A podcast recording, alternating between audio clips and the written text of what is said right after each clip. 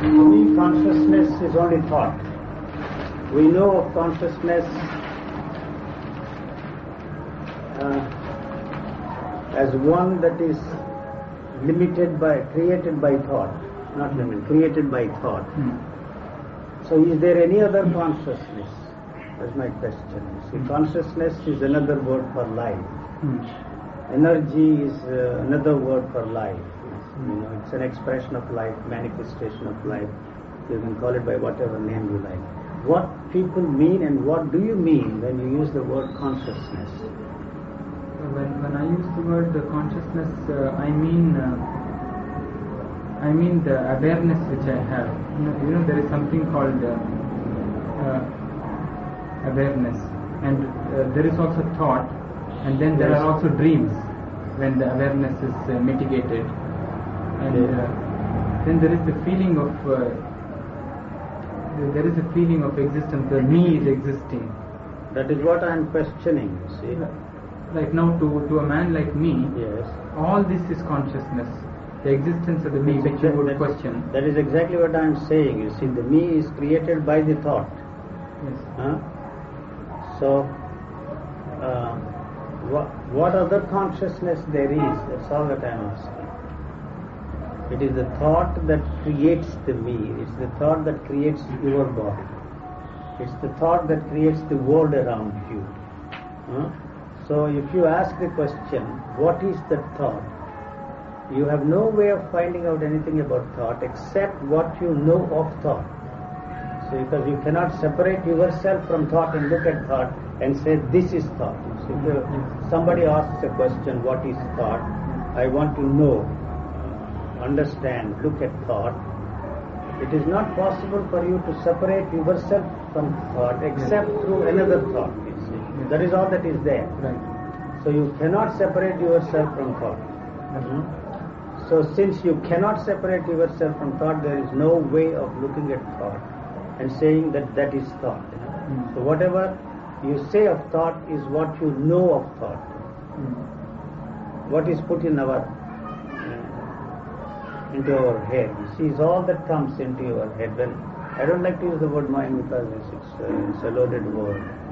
So what is thought? The question first is thought born out of thought? What is thought? The very question itself is born out of thought. Mm. And any answer you have or any answer anybody gives you is also born out of thought. That is all that is there. Hmm? What is thought is itself thought. So the answer to that question is something which you cannot by yourself discover hmm. except through the help of the answers given by others. Hmm. So what is there is only the answers given by others which you have accepted as true and valid hmm. and workable and functional and say that it's thought. You see. So the me or the I or whatever you want to call it is also created by thought.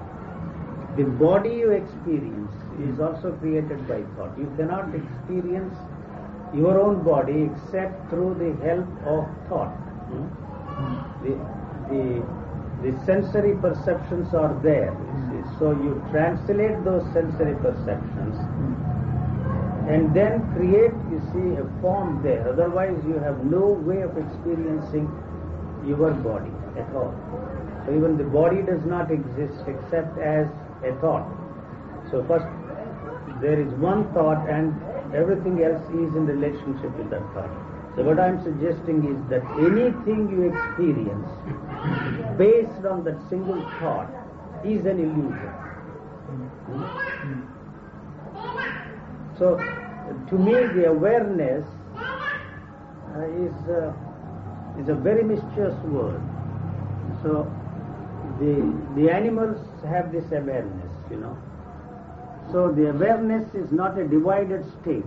There are no two things. It is not that you are aware of something, but the awareness is the activity of the brain. Just the way you see the bile is the byproduct of the, the liver, and pancreas uh, is, uh, creates pancreatic juice. In exactly the same way, the activity of the brain is awareness. So the animals have this awareness.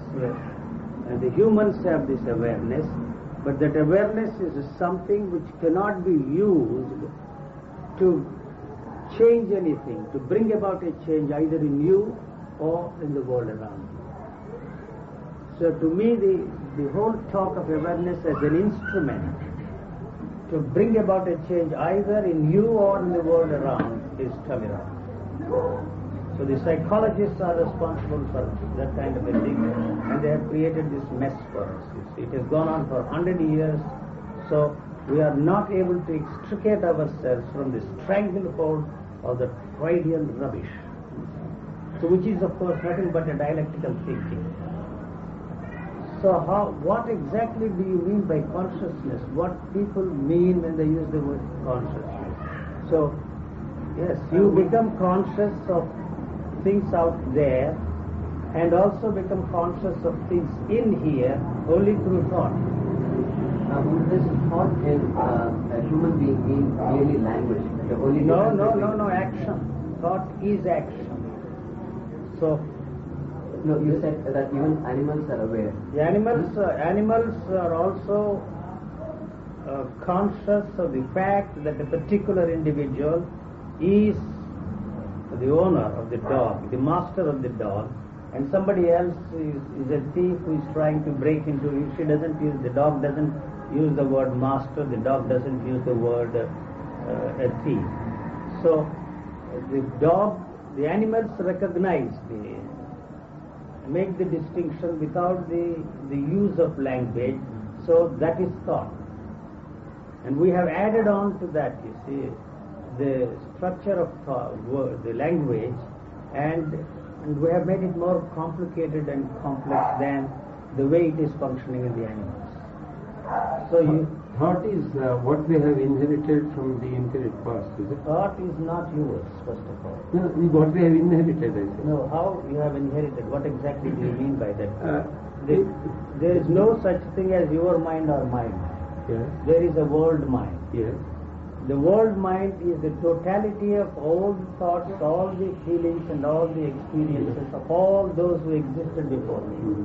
So they pass it on from generation to generation, and we are functioning in that field or in the thought sphere and use those things exactly the way we use the air to breathe and survive. We use those thoughts to communicate and to function in this world sanely and intelligently. That? But, uh, no, no, but uh, who, there is no such thing as a first thought. There is no assuming for a moment that there is such a thing as first thought. No. To inquire into the origin of thought has no meaning at all. Yes.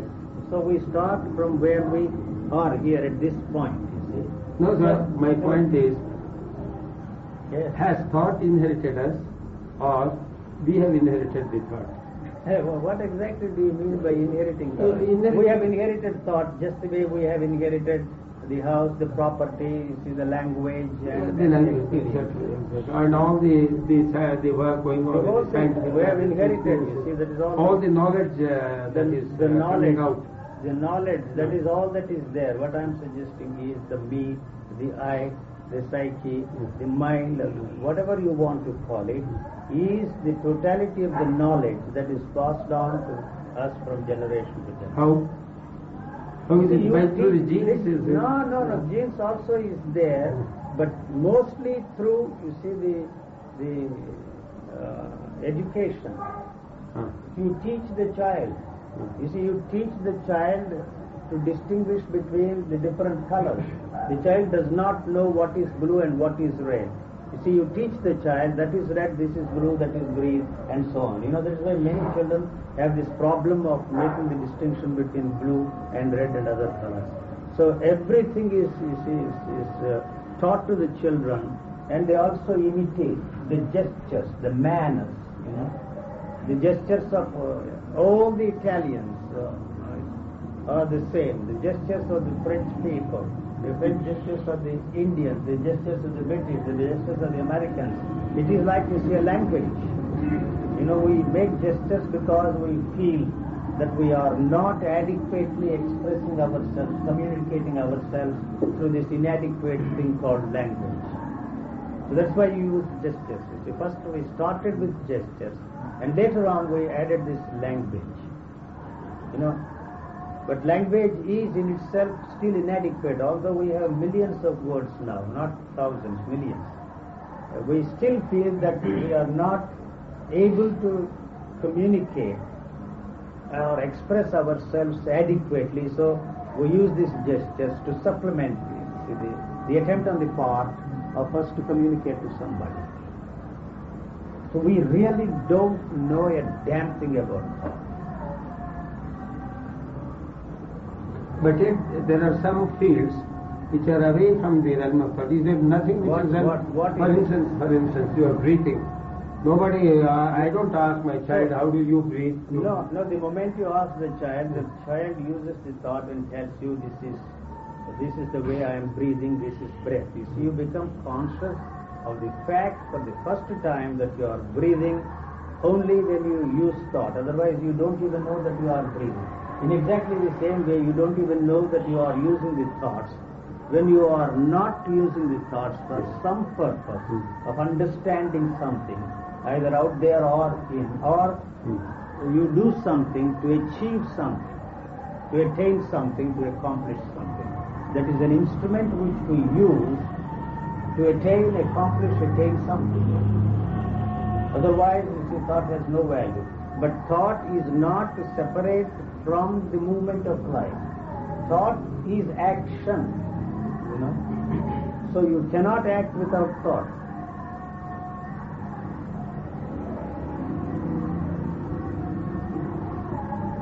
There is no such a thing as a spontaneous action, pure action, immediate action, uh, and all that kind of a stuff. Is there a thing like thoughtlessness? No.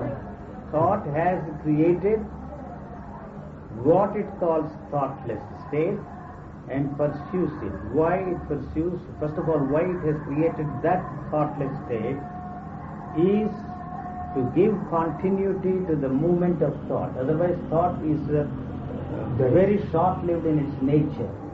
So, the thought has this self perpetuating mechanism which maintains its continuity through the constant demand for using of the knowledge to experience things. And every time we use the knowledge to experience a thing, we add momentum to the knowledge, continuity of the knowledge. So when I use the word self, I don't mean it in the sense in which we use the word self. That implies that there is uh, something there, you see, an entity which is called self. But I have to use the word self to give you a feel, to give you an idea that you see it is a self-perpetuating mechanism. like you see a self-starter, you use the word self-starter. When you use the word self-starter, it doesn't mean that there is, you see, an entity called self or any such thing. In which case, the concept of uh, enlightenment, uh, other day we were talking, um, is not is not in contradiction with the me, the I, self. I don't understand what you are saying. First, I maintain, emphasize that there is no such thing as enlightenment at all. All right. So, if there is any such thing as enlightenment, I have to use the word if there is any such thing as enlightenment because if the if is dropped, I have no way of constructing any sentence. So I so if there is such a thing as enlightenment does not imply that I accept that there is such a thing as enlightenment. It is in the future, not now. An enlightened man would not search for enlightenment hmm. or say that he is an enlightened man. Also that I'm saying. See, So it is in the future. The instrument that I am using to get enlightened is the past. Hmm? So there, I am not enlightened. No. If, if I were an enlightened man, I wouldn't be searching for enlightenment. So, is there any such thing as present? Is there any such thing as now? I say no. There is no present and there is no now. So this is the present moment. Here you and I are sitting. I am trying to express something, communicate to you something, to give you a feel about what I am trying to put across through the use of the language. The language is the past. So the past is in operation. So if I recognize you as a man and tell you that you are a man and not a woman, that means the past is in operation. Hmm? So I am using the instrument which has only past and no present at all, and much less the future. Hmm? So first of all, I must create, you see, the present. Hmm? The present cannot come into being unless the past is absent. Hmm? When the past is absent, there is no question of capturing this, containing this, and giving expression to what we call present. Hmm? So since there is no present, there can't be any future. There is no question of your jumping over into the future and capturing that enlightenment. You have got to pass through the present. Since there is no present, there is no future at all.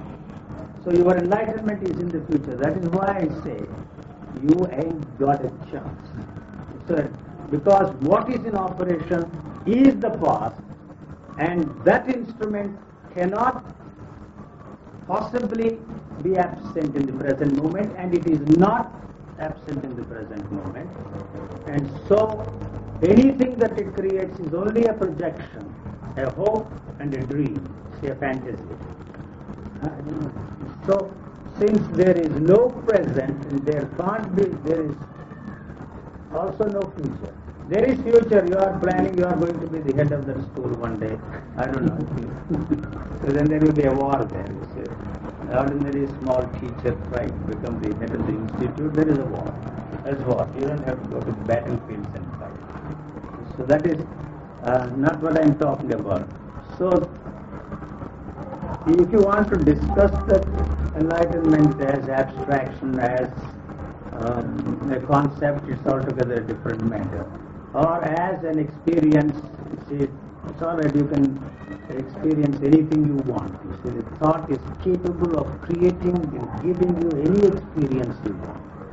So it will be a thought-induced experience. And if that individual or any individual says that he is a free man, that he is an enlightened man, you can be certain that he is a fool. so he will never know that he is an enlightened man because the knowledge about that enlightenment would be absent there. So if that is absent, there is no question of his telling himself that he is an enlightened man and that he is out in the world to enlighten everybody because the world is in a sorry mess and everybody needs be.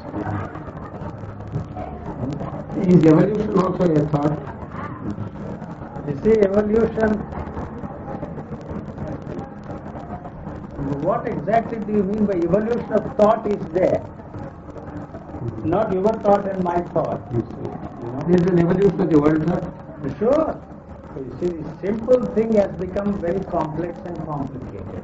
So that is why see, we call it evolution. Any simple thing becoming complex and complicated is evolution. So the human body also, you see, has come into being through a series of evolutionary movements, and also you see the, the quantum gems or whatever you want to call mutations. So it is not that I am saying that the biologic, the mutation is biological, huh? but what I am emphasizing is that there is no psyche at all, and to talk of the evolution of psyche or bringing about a mutation within the framework of psyche as The individual psyche. Huh? The individual psyche. the individual psyche. Hmm? So, assuming for a moment that you see there is a psyche and that through some process you are able to bring about a mutation,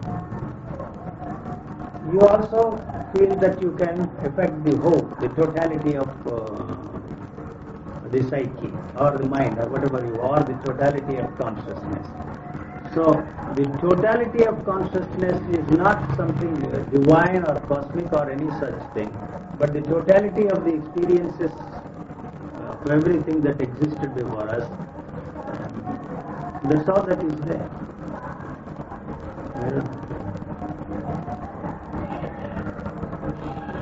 See, the instrument which you are using has come into being in the course of time. Not only the movement of thought from the beginning, also your thought, the particular field of thought in which you are functioning, also has taken time. So it cannot conceive of the possibility of anything happening outside the field of time. Hmm? So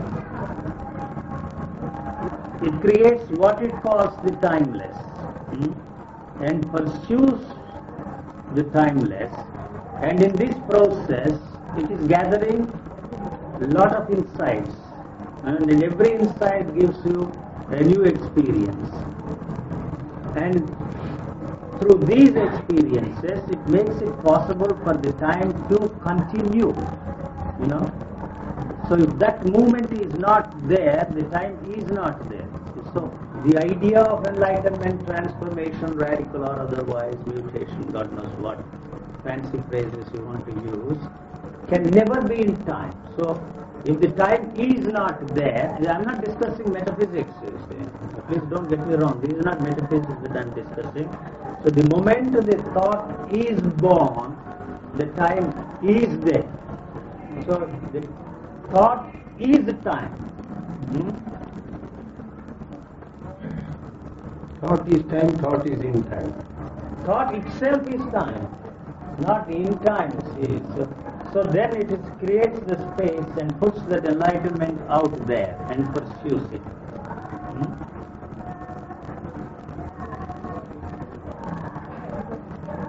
So the awareness is not a divisive uh, movement. There, there can't be two things there at all. Hmm? It- you can use as what is uh, awareness is, uh, you know, to be, a- I don't even know. To be aware, what is the awareness? I know this, uh, what the psychologists mean when they use uh, the word awareness. Subject is aware of the object. in that sense. No, yes, you presume that there is Yes, a subject right, there. I, I'm just telling you what the psychology Yes, I know. Right. If they don't accept that, That- the whole thing collapses. Right, The whole thing collapses. So you have to, like in mathematics, accept certain axioms. Otherwise, there is no point. See, the- whole mathematics is finished for us. Hmm? You end up in mysticism. That's why all mathematics is mysticism, nothing else. Yes, he was a mystic. So that's why they created the mess for us. He was a great joker.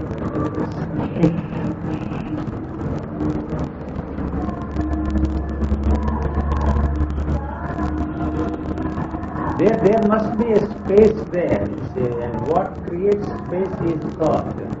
That's what probably Shankara meant. I'm sorry, I don't remember. I'm not uh, advocating anything or defending Shankara. Uh, see, Maya, the word Maya is used measure, measure. So there must be a point here. Only in relation to that point you can measure. So, since this point is illusory, anything you experience in the field of experience, which is in the field of measurements, is an illusion. I don't think he said that the whole world is an illusion and that Joker, what was his name, Burr, Appearance and Reality, he book. Bradley, he just gone and said, is this an illusion? Is it? He didn't understand what he meant by the word illusion. So to translate Maya into illusion has no meaning, you see, to measure. So there must be a point here to measure anything. See, so the moment the thought is born, it creates a space there hmm, and puts that there. You see, your enlightenment, transformation. So if this, if this is not there, there is no transformation, there is no enlightenment, there is nothing there. You see, there is nothing to be transformed. That's exactly the, what I'm trying to put across. What is there to be transformed?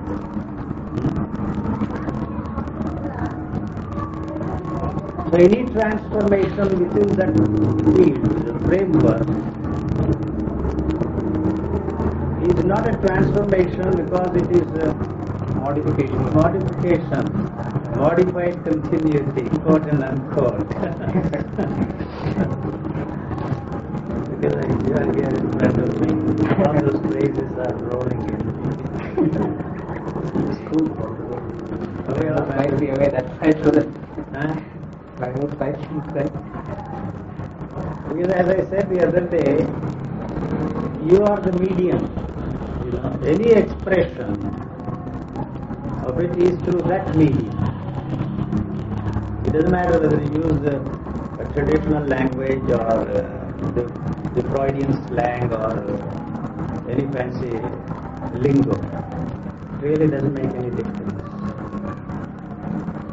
Uh, you said then that uh, out of the world thought, each individual What philosophically I am wants. saying is there is no individual at all. Yes. Your wanting to be an individual is really the problem there. You cannot isolate yourself and separate yourself from the totality of those thoughts. But why each one of us produce a different type of music? That's because you pick up certain things, you see, and experience certain things. Why? Why do they? That is your culture. Culture is responsible. Although uh, you have you have three, four children, you see, they are born to the same parents, Yes, yes. and then you see they they are educated in the same way. They are brought up in the same environment. They have been provided with exactly the same thing, and everyone grows into a, a different, Different human individual. So you see, you have come forward with you see the explanation that uh, it is because of karma or God knows what that you find all the Samskara. differences. Mm. And now the scientists uh, say that it is genetically controlled, Mm. and uh, that is all there is to it. you are born that way. Just a madcap is born with a black spot in the chromosome. But you, you, you don't say that it's a chance. then. You may not believe in karma, but it's just a chance, is it? But actually, the whole culture, the whole education, we are putting them through doesn't touch anything. Is born that way.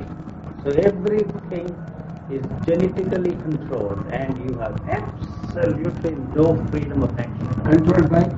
by itself. the genes control, you see, that mechanism is part of the controlling itself, not that there is somebody who is controlling there. But as I said, you see, the thought is a self-perpetuating mechanism, you know. So it does not want to come to an end. Correct, sir, but my, my point is, why is that variety you see here in the world? Actually, there is no variety. There is. It is, you see, now listen, it's just the way we speak a language. We all speak the common language called English. Hmm? And so, this English language is spoken by different people with different accents. So somebody speaks with the the Kannada accent, other fellow with the Tamil accent, and the French speak with the French accent, Italians with the Italian accent, and the Spanish with the Spanish accent. In the British Museum, they have see library where you see you can listen to the English as spoken by uh, different people in different parts of the world. It's very interesting. You, see. you can borrow those cassettes and enjoy how it. Uh, Neuer speaks English, or you see, speaks English, Frenchman, Italian, Spanish, you know, the German. So in exactly the same way, basically the language is the same. Hmm? You can give me 25 feet now, sir. No, sorry, not now. And you see, actually, there is no such thing as language at all, if I may suggest. Even that is an acquired thing, you see. It's noise, we are all making noise. Hmm? We have been taught how to space the, the notes, different notes, and use a particular tune. So if you know how to space the different notes and use a particular tune, then you see it is English. Change that and then use a different tune, it is Italian, Spanish, like that. Otherwise, all languages sound exactly the same. It's pure noise, noise. There is absolutely no difference between this chappie talking here and the dog that is barking there. One day we will all learn, you see, how they are communicating, you see, through the. They communicate through barking, we communicate through. this noise which we call English, uh, it is Tamil, Kannada, and music is exactly the same. There is nothing marvelous about that music. Music also is the same. Yes. That's also noise. So uh, we, we acquire you see, the taste to appreciate that music, and we have been brainwashed for centuries. But the attitudes in each one is uh, different. That's what I'm saying. You are born that way. You are born that Why? way. I am born this Why? way. Why? See, the question has no meaning. You are born with, I don't know what kind of eyes you have. No two faces are the same. If you very closely observe, no two leaves are the same. I did botany, I don't know why. Why? You, well, I don't know, I tossed a coin and said, you see, some subject, you see. I don't remember, I studied 250 natural orders. I don't even know the names of the flowers. When I was asked to look at the flower, I wondered to which order does it belong. That's all that I knew about the flower. So then I realized, why this uh, ridiculous, idiotic thing to look at the flower is, how can you look at the flower? It is not possible. So we throw in the towel. And then you go and want to listen to the river, listen, or watch the car. Same. It is just a computer, sir. Man is just a computer, a human computer with extraordinary intelligence. As I was saying the other day, uh, that uh, now, they have developed, you see, the, the way of uh, feeding the computers with the protein formula and also with the bacteria. Um, and they are going to function just like human beings. And then they have these self-correcting mechanisms also. Now they have mem- memory, thinking. So they are going to tell us. You see, man, no doubt, is so proud that he has created all, invented all these things. But before long, they are going to tell the man, you see, don't feed me with this false information. Just forget it. So whatever comes out of you is what you feed that machine with. Nothing else. who feeds the machine? You, your culture, your your society. The society has created you and me so that the society can maintain its status quo. The society does not want any change at all. You know. So in our turn we contribute what the society expects from us because it is that society that has created me maintain the continuity of this society.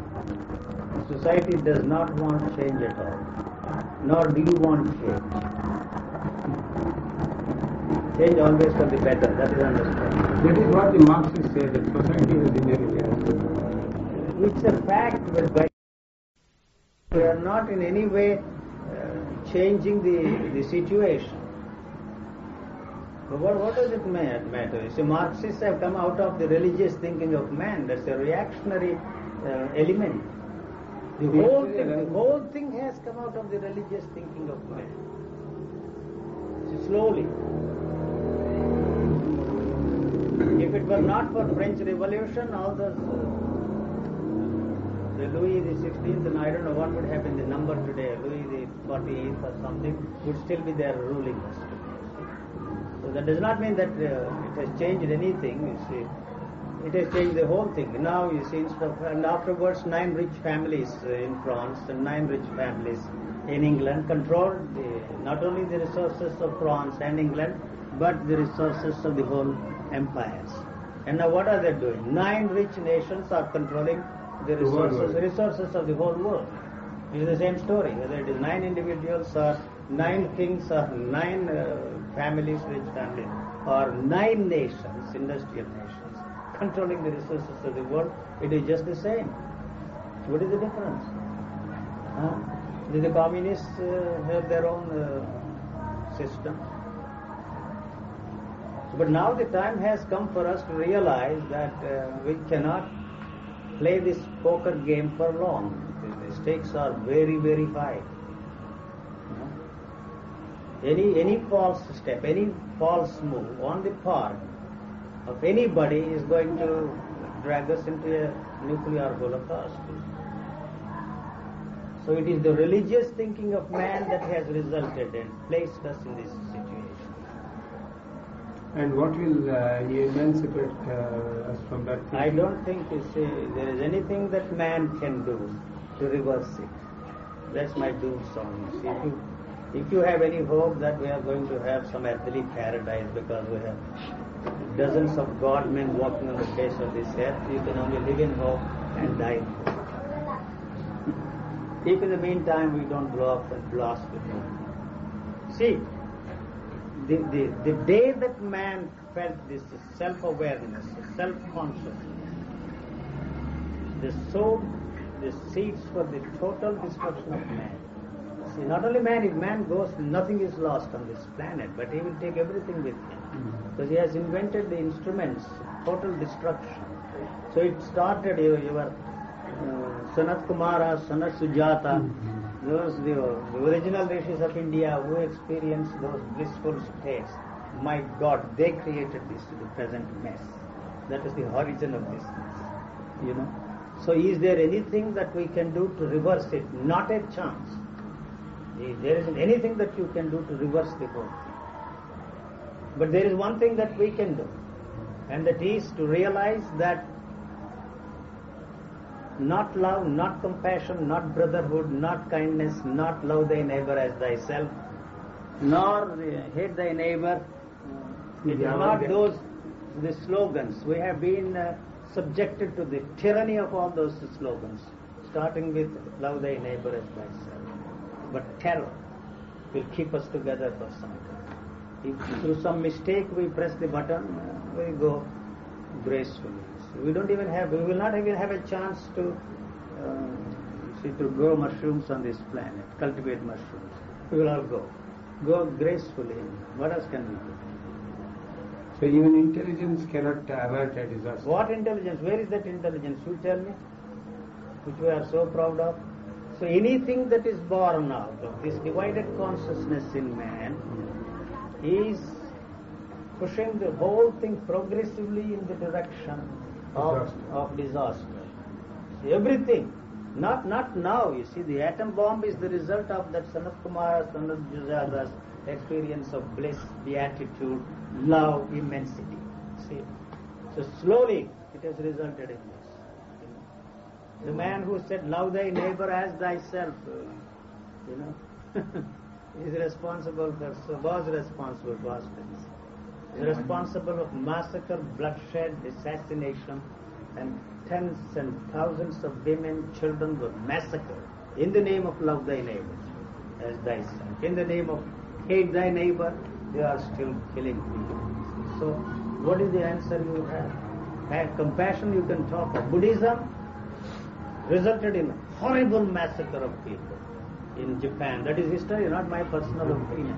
Islam, you don't even have to talk about. yes. Why, why do you say that the origin of this is Sanat Kumara's experience of uh, all that? that created, you see, the divisive consciousness in man and created also the demand for blissful state of experience. That's all. So out of that, you see, the whole thing has resulted. Was it his attempt to verbalize the whole thing? No, not even to, to, to verbalize, you see, to, the very experience is, you see, you know, to recognize that that is a blissful state. You see, there is a division there. You see, so that is not his. That is not even his experience because he has recognized that a particular experience as a blissful experience means the knowledge of that experience is part of his being. You may say that you have experienced this for the first time. It is not for the first time. Some some chappie has experienced this before, and that is part of your being. So you recognize this and say this is something extraordinary. So the love and hate are the, the kissing cousins.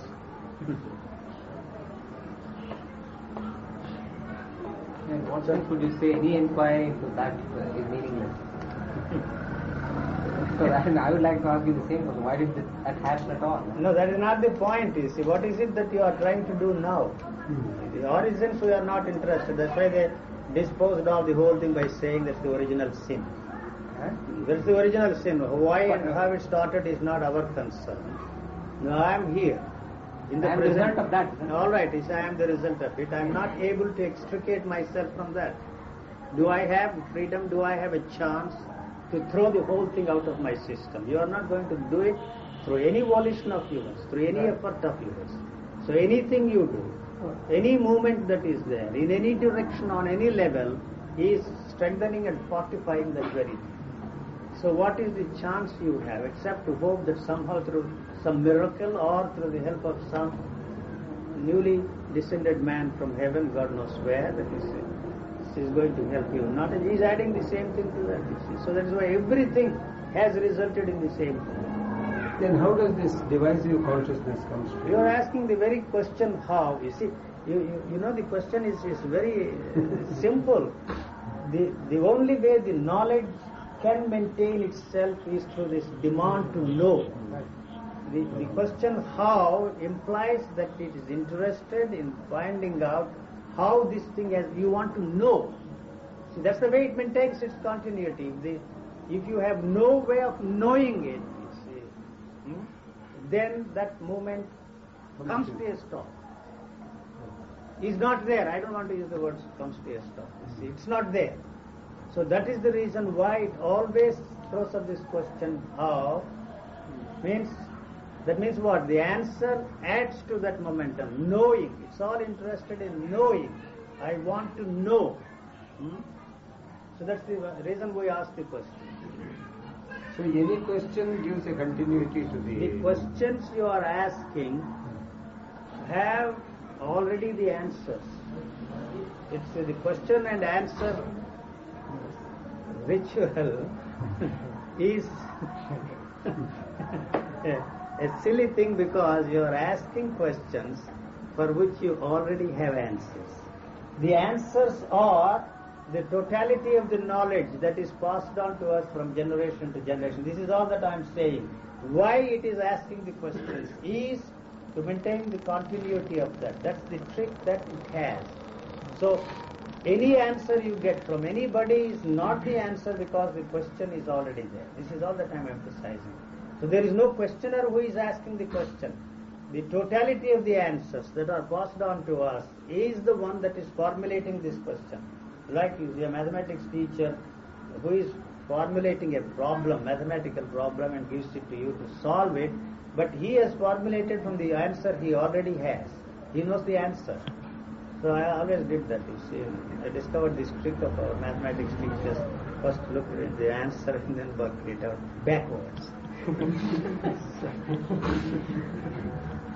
So that is, you see, it is not interested in any answer. The answer to that question should put an end to the question. Huh? So if it puts an end to the question, it is putting an end to the the answers that you already have. It blows up the whole thing. Hmm? So it is really not interested in answers. The understanding is a joke. You see, the instrument which you are using is the only instrument you have. You have no other instrument. That's all that I'm saying. So that instrument knows what it can learn through these machinations. See, that's all that is there. So since it has not helped you to understand anything, you have invented what is called insight. You know, um, intuition. I'm sorry. That intuition does not exist. It is only a sensitized form of thinking. It's like the homeopathic medicine, sensitized.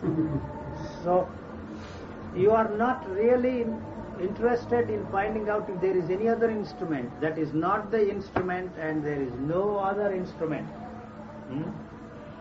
And then, if that is the situation, is there anything to understand? There is nothing to understand. So we go back to a question of inquiry.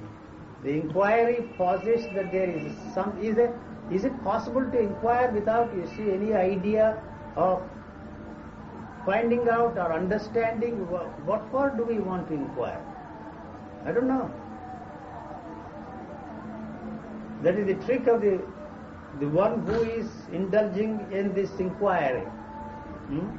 So this inquiry gives you certain insights, and every insight is strengthening and- and fortifying the Process of the process of inquiry. So when is that going to end?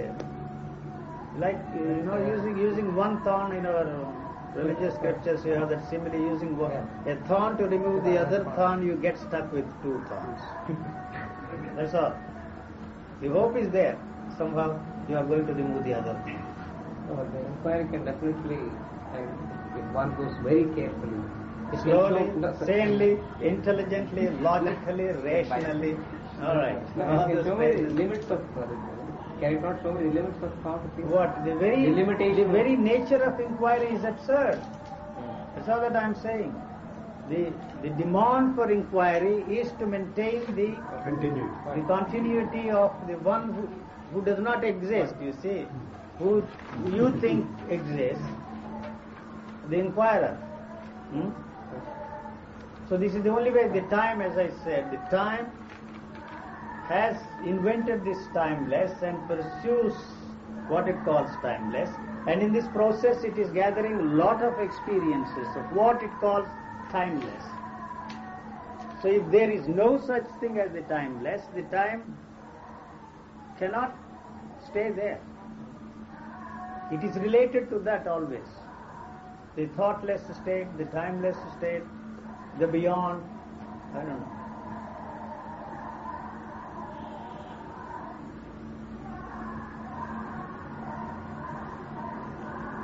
Everything is a cultivated thing. Just monkeys. Monkeys imitate so well. And now you see the machines are all doing tremendous thinking. You see, we are no match to that. They are going to take over. And then that probably will be very helpful to us. You see, a computer cannot uh, go to war. unless it is programmed. unless it is programmed by man. You see, it never asks the question, how am I functioning? It is just functioning. So in exactly the same way, you are uh, wanting to know how you are functioning to me has no meaning. You have no other way of understanding, observing, finding out how you are functioning except through the help of the knowledge that is given to us by the physiologists. So either you use that or you use uh, the religious man's uh, uh, stuff that is also handed down to us for generations. May I ask a clarification? When you say that uh, enlightenment is non-existent, uh, do you, do you mean that uh, enlightenment is non-existent in the way thought has conceived of it? Or is it non-existent in the sense of physical reality, in the sense of a phenomenon, just as at, phys- physicists believe that atoms exist, Yes. but when you really uh, inquire deeper and deeper, you find They don't exist. They don't exist. Molecules of energy. Yes. Now, would you say that uh, now we uh, uh, commonly we believe that matter exists? Consider the statement matter exists. That is thought. Like thought has created. So, so thought is matter. Thought itself is matter. Thought creates, thought is matter. You see, I will tell you. You see, this is my favorite example. The- there is a contact here. Yes. This is what you call sense of touch. Hmm. The sense of touch does not tell you anything. So when only when the thought interferes and creates a space here between these two, then you see it creates matter here and says that this is hard, not soft. You know? So if the thought is not there, there is no separation and the energy that is here is also here. You see? So you can't say where actually the energy is. So it is the thought that has created the matter huh, and says that this is hot. You see, you can also, the logical mind always ask the question, try and pierce through this. You see, just the way you pierce through this, that's a logical question that you are asking. But actually and factually, you have no way of separating yourself from this contact. If there is no division between these two. In that sense, thought is matter. So when thought is not there, or if the thought is not used to maintain its continuity, the thought burns itself out, and in this process of burning, what is there is energy. So it is a continuous uh, movement. Hmm? So the thought is there, and when the thought is born, it burns itself out, and then what is there is energy. So you cannot really separate thought from life. It is one continuous movement. But thought is necessary for the purpose of the survival of this living organism. Otherwise, there wouldn't be any action. And also to reproduce one like this. Why it should reproduce one like that is means that is its nature. It has to. That's the only way it can maintain its continuity of life. So if the thought is used for any other purpose, it becomes self-destructive. Sorry. Know, um, I want to know, uh, I can agree that thought, uh, uh, thought has created the notion of matter. All we know is the notion of matter. The matter itself Is a notion, right? Yeah, it's a concept, an idea. Right. Now thought has created it. The thought has created for you Right. what is called matter. If the thought is not there, Right. what is there? What does this contact say? It doesn't say anything to you. You have no way of translating this. Right. Unfortunately, the thought is always there. The moment you touch Right. it, is say Yes. it is hot and this is a soft. Yes. So in that sense, thought is matter. Okay. But since thought maintains its continuity yes. through this constant demand for experiencing all the time, Hmm. it cannot dissolve itself into energy. It is born out of energy, Hmm. and since it cannot maintain its continuity, something has to happen to that matter, so it burns itself out. And then again, you see, it's, it's energy there. If you don't use thought, Yes. what happens to that thought? Something has to happen to that thought, you see. It will be there as energy. The thought is action. Yes. You see, thought is there because of the demand for some action. Hmm. And that action that this mechanism interested in is Hmm. to survive. It has no other purpose. So it tells you that you are hungry. It tells you that you are thirsty. Whether you use the word or not, it is not important. The animal goes just there and drinks. So that is what I mean by thought. In addition to that, you see, we have added on this whole business of the language. So the action is complete there. Complete. You may take some time to go to the, the, the well and draw the water and quench your thirst, or go there and buy some uh, Pepsi Cola, Coca Cola and quench your thirst. But the action is complete. So that event is another event. These two are independent events. The demand for quenching your thirst or satisfying your anger is one event, and this quenching your thirst or satisfying your hunger is another event. So it is your logical thinking that establishes these two points hmm. and says that this is the cause and that is the result. Hmm. But if that thinking is not there, these are two independent. So the moment the thought is born, hmm. the action is complete. And that action is only for the survival of this living organism. But we have expanded that into, you see, a very complex and complicated structure of thinking. So, to believe in God or to believe in something is also an extension of the survival of the living organism. Hmm? So, and then you see, belonging to a nation also is an extension of the survival mechanisms. We are constantly using this movement of thought to maintain see the continuity of that you see and also through that continuity we are able to maintain you see the survival of this living organism so all that is an extension of the same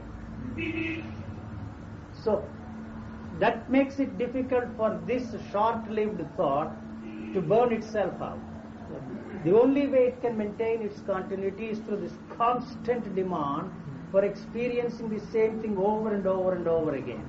So we are using that knowledge to experience this and call this a microphone and call this, you see, my body, call this something and something else.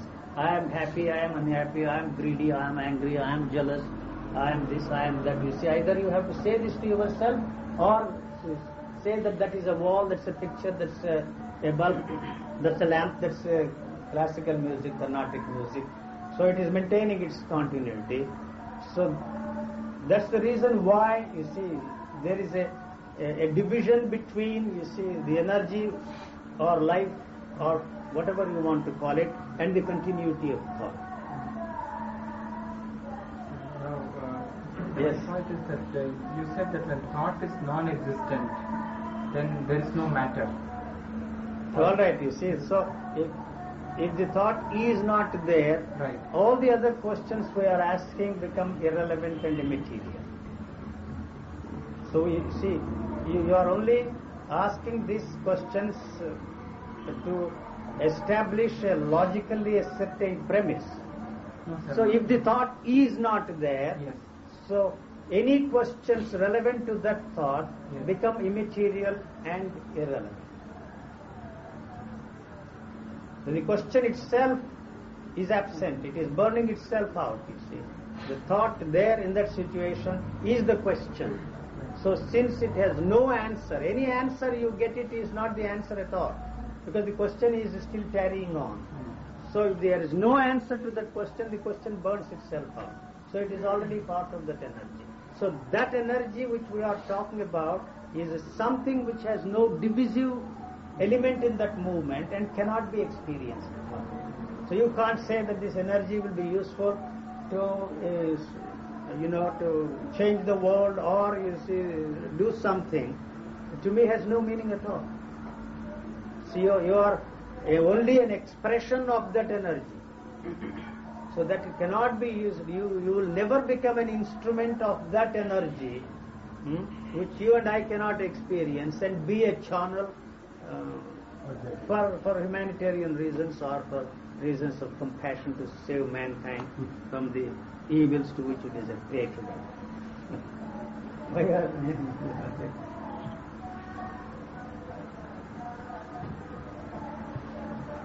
Sir, what you call really an ego is uh, thought in a human body, the continuity of thought in the human body, is ego. ego. So to me there is no such thing as ego. Well, What is ego? You see, wanting to be free from ego uh, is the movement of ego. That's the most egoistic thing that you can ever indulge in.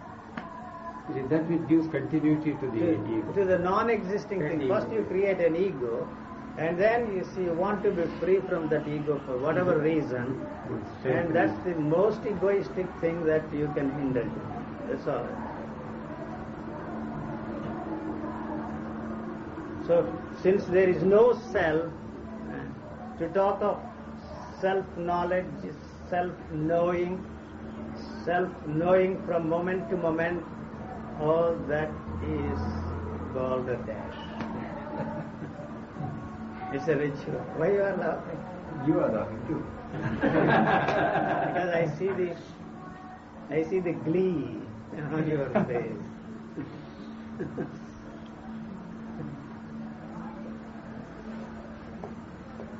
Stop. Thought can come to an end to a burden. Really, sir, we don't know a damn thing about the thought.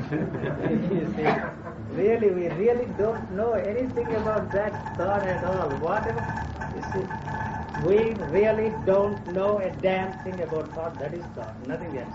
See.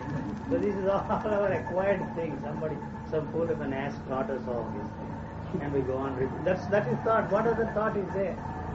There's nobody who is talking, speaking here. It's a mechanical thing. You are asking questions, two computers working here. There is nobody who is talking.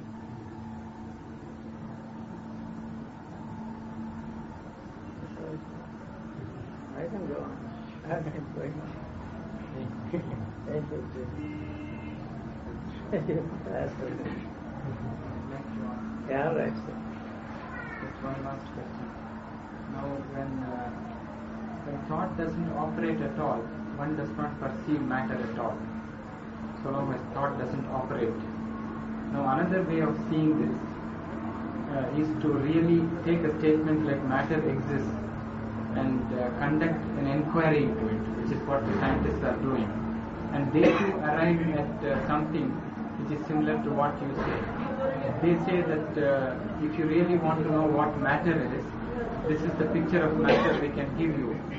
If you take an atom, now when we look at a wall, we think it's something solid, but uh, uh, it turns out that it's made up of a lot of atoms, and it turns out that atoms are not solid, and the amount of matter inside the atom is an infinitesimal part.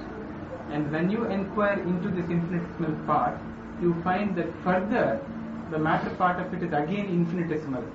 So what appears to be solid and concrete to our senses and to thought, when you really go into it, you find that uh, it's like something below the vis- You're right, but, they, you on and on. but that is true. But the scientist never questions Yes. the uh, the demand for all this. Right. You know. Yes. So you mentioned the wall. Yes. Uh, is it possible for you to experience the three-dimensional space in which you and I are? Is it possible? It's not possible for you to experience the three-dimensional. The wall is there, so there is a point here. The thought first arises here and says that that is a wall. You see, first, this is the first thing it, it happens. Then, then you measure that. You see, and then you give the solidity to the wall. So here it is the same. You see, that is what I am asking all the time. You see, we we have to stop this. uh, I have to put it that way to stop this. You see, is it possible for you, uh, for the thought to take its birth here? Hmm? Now you know it's very interesting.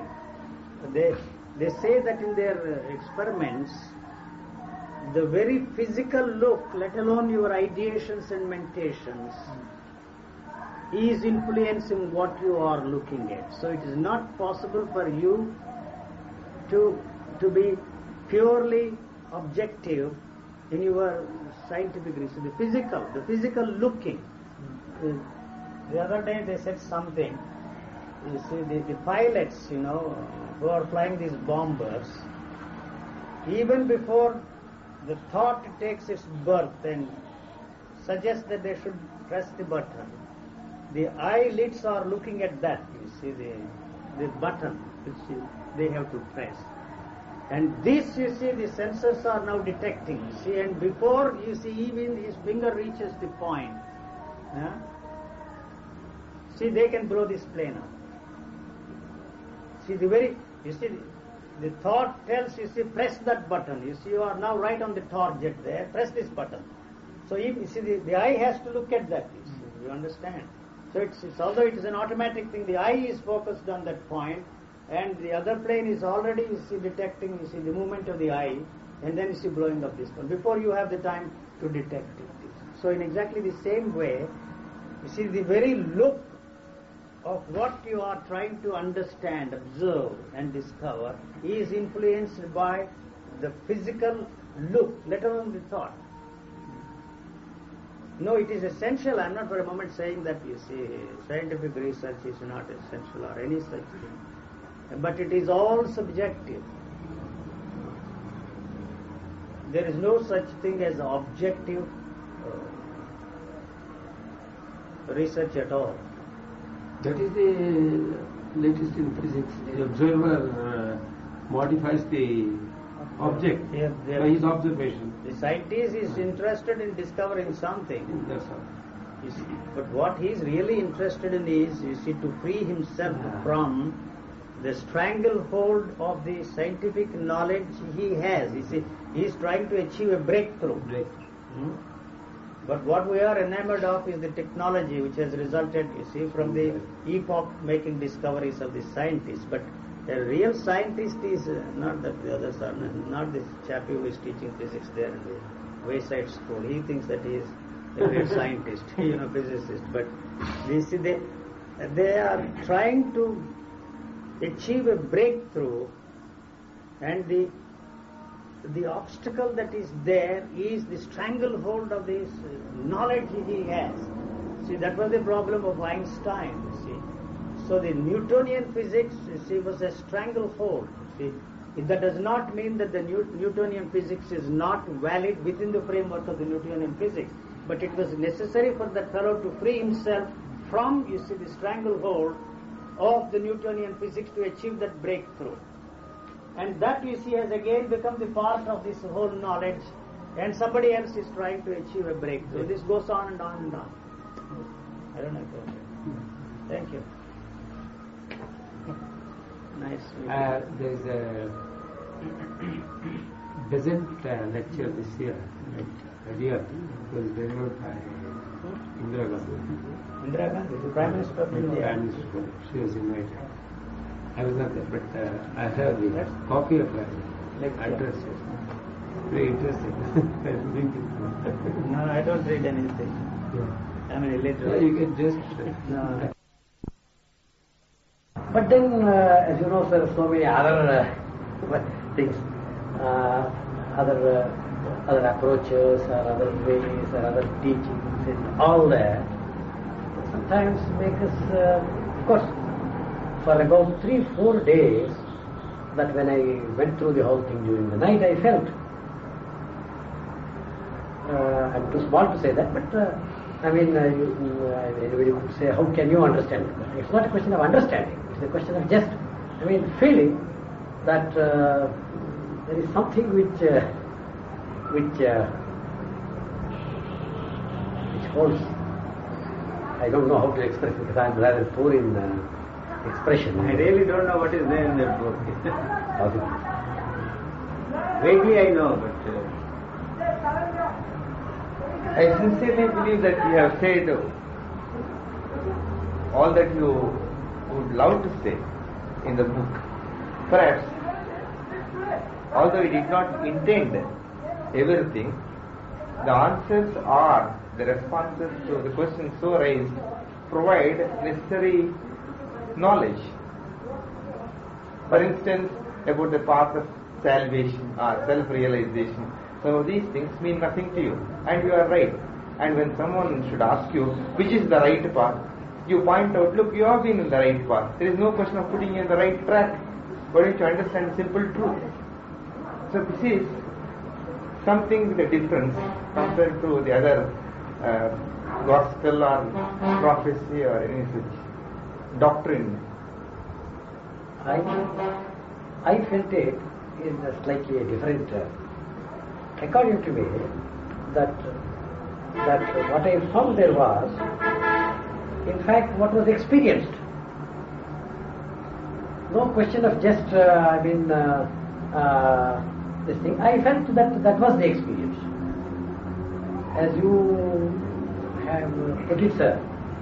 I mean, uh, it, all, see, this, uh, it all changes. I mean, I, I don't say so, that uh, everybody perhaps will have his own experience. And uh, there is no, nothing what we can say that this is the experience. I mean, how, see, the whole thing uh, evolving, see, it takes its uh, distinct various uh, forms. I mean, I don't know what it is, but I can just feel that each one of us, uh, I, it's too much to say, each one of us, I don't know what, what all that is. I don't want to. We have our own way of relating ourselves to something. There is no question of, uh, that's how I felt about it. Uh, thereafter, I mean, of course, I felt, uh, I don't know what I said. I, I feel that I also felt the presence when I, for the first time, when I, why, every time when we read the Gospel of Sri Ramakrishna. Mean, uh, in a sense, it's not a question of just following this, this discipline, that discipline, and all that. Just see how our, uh, I don't know, sir, it's, uh, I, I can't say mind, because you know, with you, I can't say it is mind. I can't say it is conscience. Conscience, perhaps I can say. I don't know. Some sort of an awareness we were, in fact, Ramakrishna was uh, good enough to tell me. I was thinking what I should put, put I, what should, I should ask you. And Ramakrishna said, uh, it's not a question of our asking. We are just going to, I mean, uh, I mean, sit and listen. So, I don't know. Of course, it would be a dull moment if we sit silently, and sometimes silence communicates a lot more than the spoken word. That, that's also the truth which you should not forget. See, I, I, never initiate anything. I know. We know. Never initiate No, no, anything.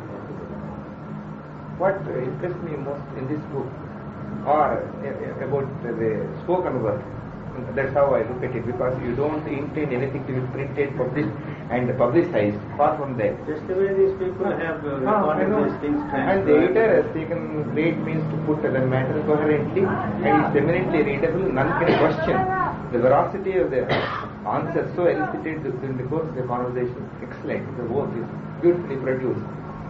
Well, the, the outstanding or the one thing that impressed me most was the natural state, the rhythm which is contained within us. And we have lost it somehow because of uh, our uh, reflexes conditioned by cultural context. We are caught with up within the cob, uh, within the uh, wheel, you see, caught up within the wheel, and we don't know how to get out of it. So much attached to certain things that we are imprisoned.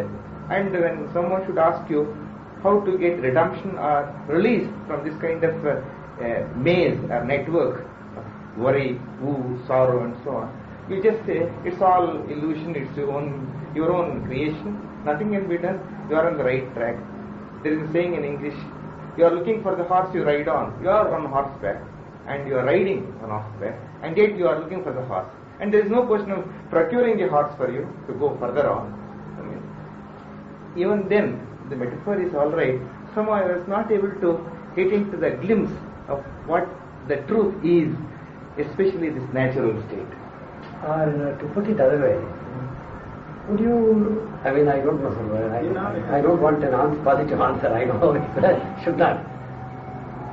We, I some of us, I mean, I, I don't know, myself speaking, I desire to read this, I desire to read that, I, my mind, I don't know, mind or uh, something, we would like to, this thing, uh, what shall we say? uh, something connected with the conscience or the spirit or the hereafter or which we do not know, which we would like to know. Something uh, tells us that uh, uh, this form, this manner of uh, uh, understanding things is, uh, may not be, no, is not the end of that. Something uh, there is, uh, there is beyond this.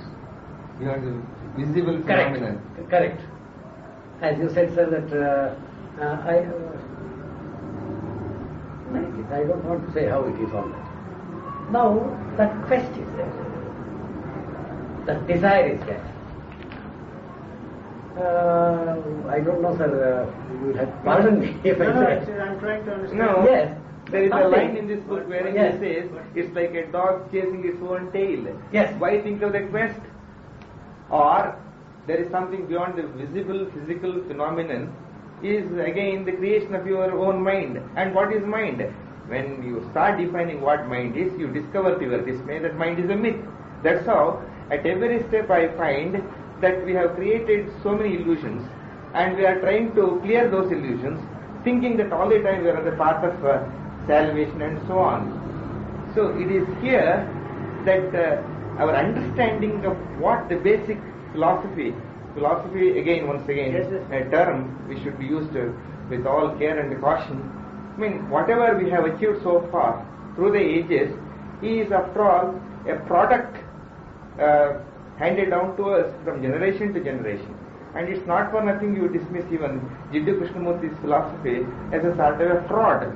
Because, uh, I mean, no offense is meant to anyone in, No, in the context, but you sincerely feel that kind of a thing hasn't touched the man or helped him in attaining that natural state.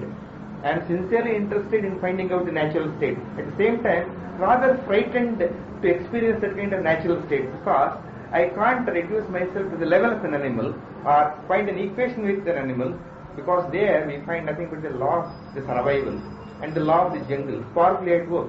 When I see you face to face, well, I mean, it's an altogether different experience.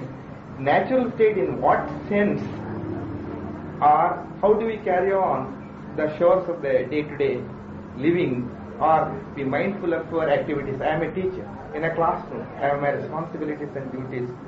and then as a householder, as a parent, and so on and so forth. How do we combine these functions integr- integrally so that nothing will come in the way by way of a clash and uh, I won't be disturbed in the path experiencing that kind of serenity. Path, uh, perhaps uh, you may not like No, that one. I mean, we are not, I don't know. not path, not track, nothing of the kind. Finding an integral approach to the several functions that could be combined in the life of an individual, and at the same time getting getting that kind of natural Correct, state. Is it possible? Is it You possible? see, Uh. uh, can't follow you. See, uh, no. Uh, when I use the word natural state, uh, it is not a synonymous term for liberation, transformation, moksha, or any such thing. So, when the thought loses its grip, you see, on the control of the activities of the body, when through some luck or some strange chance, the burden of the entire past of mankind, not in your past only, but the entire past of mankind, is thrown out of your system, what is there is the functioning of that living organism with an extraordinary intelligence of its own. You see, it's not the intellect that we acquire through through will, through effort in the university or uh, the education of our culture or any such thing. But what, what is left there is this, is the extraordinary intelligence that is in operation there. All that is necessary for the survival of that living organism is there. You know, anything that is essential for us to learn is not through will, not through effort, not through anything, but it's, it's a sort of a subliminal way that living organism acquires all that is essential for the survival of that living organism. So that's so how that body functions is all that I am describing. How the the sensitivity of the sensory perceptions uh, function at their peak capacity is all that I am pointing. So it has not it has no answers for your day-to-day problems, but the day-to-day problems have their own solutions. So when once the energy that is put into this tremendous search, whatever is the nature of your search, is released, all that is energy is available for us to solve these day-to-day problems. You see, they cease to be problems. We are only interested in solutions, actually not the problems. What is the problem? See, we really don't know what the problem is. So it is the solutions that have been offered to us is the problem. You see, they are not the solutions. If they were the solutions, the problem wouldn't be there. And if there is no solution, the problem wouldn't be there either. You see, what actually is the problem? You see, I don't know. I can make myself clear. So what is the problem? Also the questions we ask. The questions you are asking have their own answers. Uh, we are asking questions for which we already have answers. Otherwise, there are no questions at all. I don't have any questions except the questions I need to ask to function in this world intelligently and sanely. So we have to accept the reality of the world as it is imposed on us. Otherwise, we end up in the bin, this mental hospital. We have to accept that. But we don't come to to grips with the reality of the world as it is until we are freed from the ultimate reality that is superimposed on the reality of the world in which we function. So then you see, you are lucky enough to be free from that ultimate reality. Then you realize that it is not possible for you to understand the reality of the world which we have taken for granted. So we have no way of experiencing the reality of anything